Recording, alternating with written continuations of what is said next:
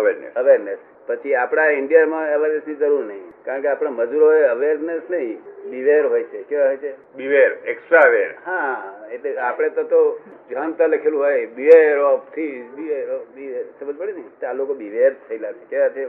અને બીજા તમારા જેવા હોય છે ને તે એલર્ટ થયેલા હોય છે. કેવા? એલર્ટ એલર્ટ બિવેર થી આગળ વધીને એલર્ટ થયેલા છે. તો પણ તમારું એલર્ટનેસ કેવી છે કે વન કોર્નરમાં ત્રણ કોર્નર એમને પડી રહે. કેવું? અમુક કોર્નર બહુ ડેવલપ કરાવે અને અમુક કોર્નર અનડેવલપ કોર્નર બહુ જાગૃતિ ના હોય. તો એક જ કોર્નર બની દોડ દોડ કરેલા. સાહેબ, કેટલા કોર્નર? એક જ કોર્નર હોય ને.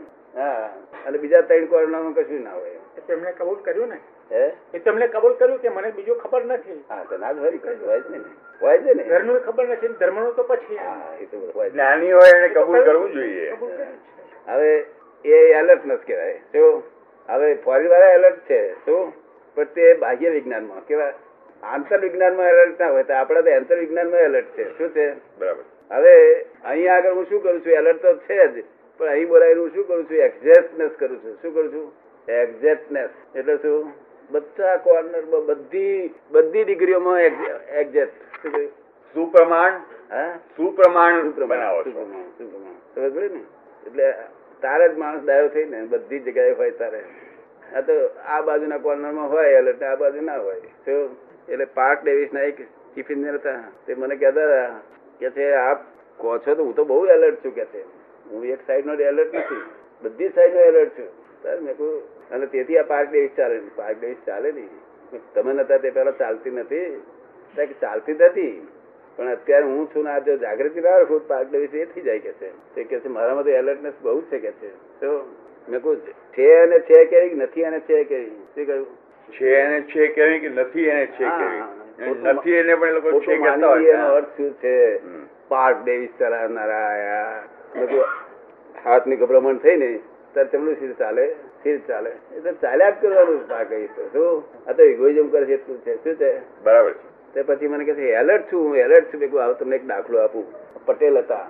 તો તમે કહું તમારો પેલો હાંડવો બનાવે છે, હાંડવો હાંડવો તપેલા બનાવે છે. હા હા, હાંડવો કહે છે ને, હાંડવો. તે પછી મેં પટેલે કહ્યું કે હાંડવો ખાવ છો કે નહીં કોઈ દાડો? હા, હાંડવો ખાઉં છું. કે છે મેં ખાઈને પછી દૂધ પીને સુઈ જાવ છો? હા, કે સુઈ જાઉં છું. મેં કહું આખે પછી ગચકરાટ આ ગચકચાર પછી શું થયું એની તપાસ કરો છો?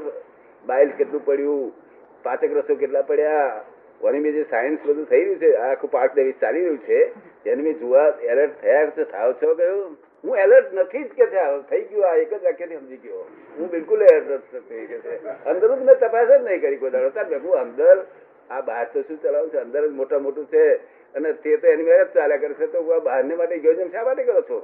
તો આ અંદરનું એની મેરેજ ચાલ્યા કરે છે, આ બહાર એની મેરેજ ચાલે છે, પણ ખાલી ગોજમ કરે થાય એટલું.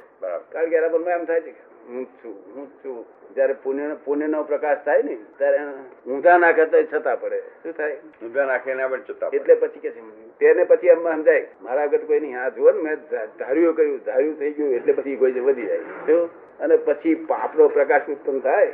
હું શું કરું? કે છે ભગવાન રૂઠ્યા છે. કે ચાર સાર નોટ ફેવરેબલ. શું કહ્યું? કમાતો હતા તો તું કમાતો હતો અને આ ખોદ ગઈ તાર ભગવાન વાલે.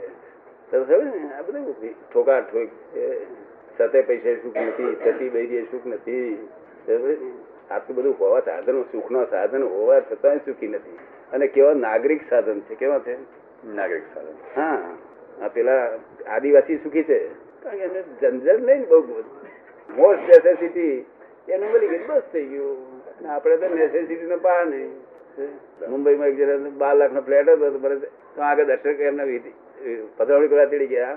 તો એમાં ચાલતા જ હરકત પડે એટલું બધું ફર્નિચર તમે ચાલતા જ અમને બધાને શું કામ વરગાડો છો? કહ્યું આ બધું કે ફર્નિચર તો જોઈએ ને. કે ફર્નિશ જોઈએ ને બધું.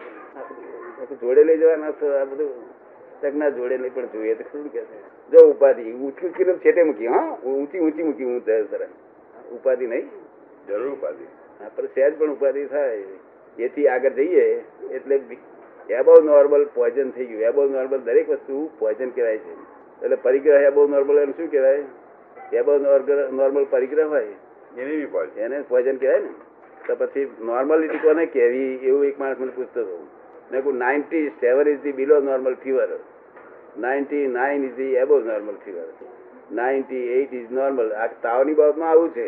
અને બીજી બાબતમાં નોર્માલિટી ખરી કરો, નોર્માલિટી ખોશો કે તરત અજંપો ઊભો થાય પહેલી વખત, પછી પછી ગ્રેડ પડી જાય ને પછી અજંપો ના થાય. સમજ પડે ને?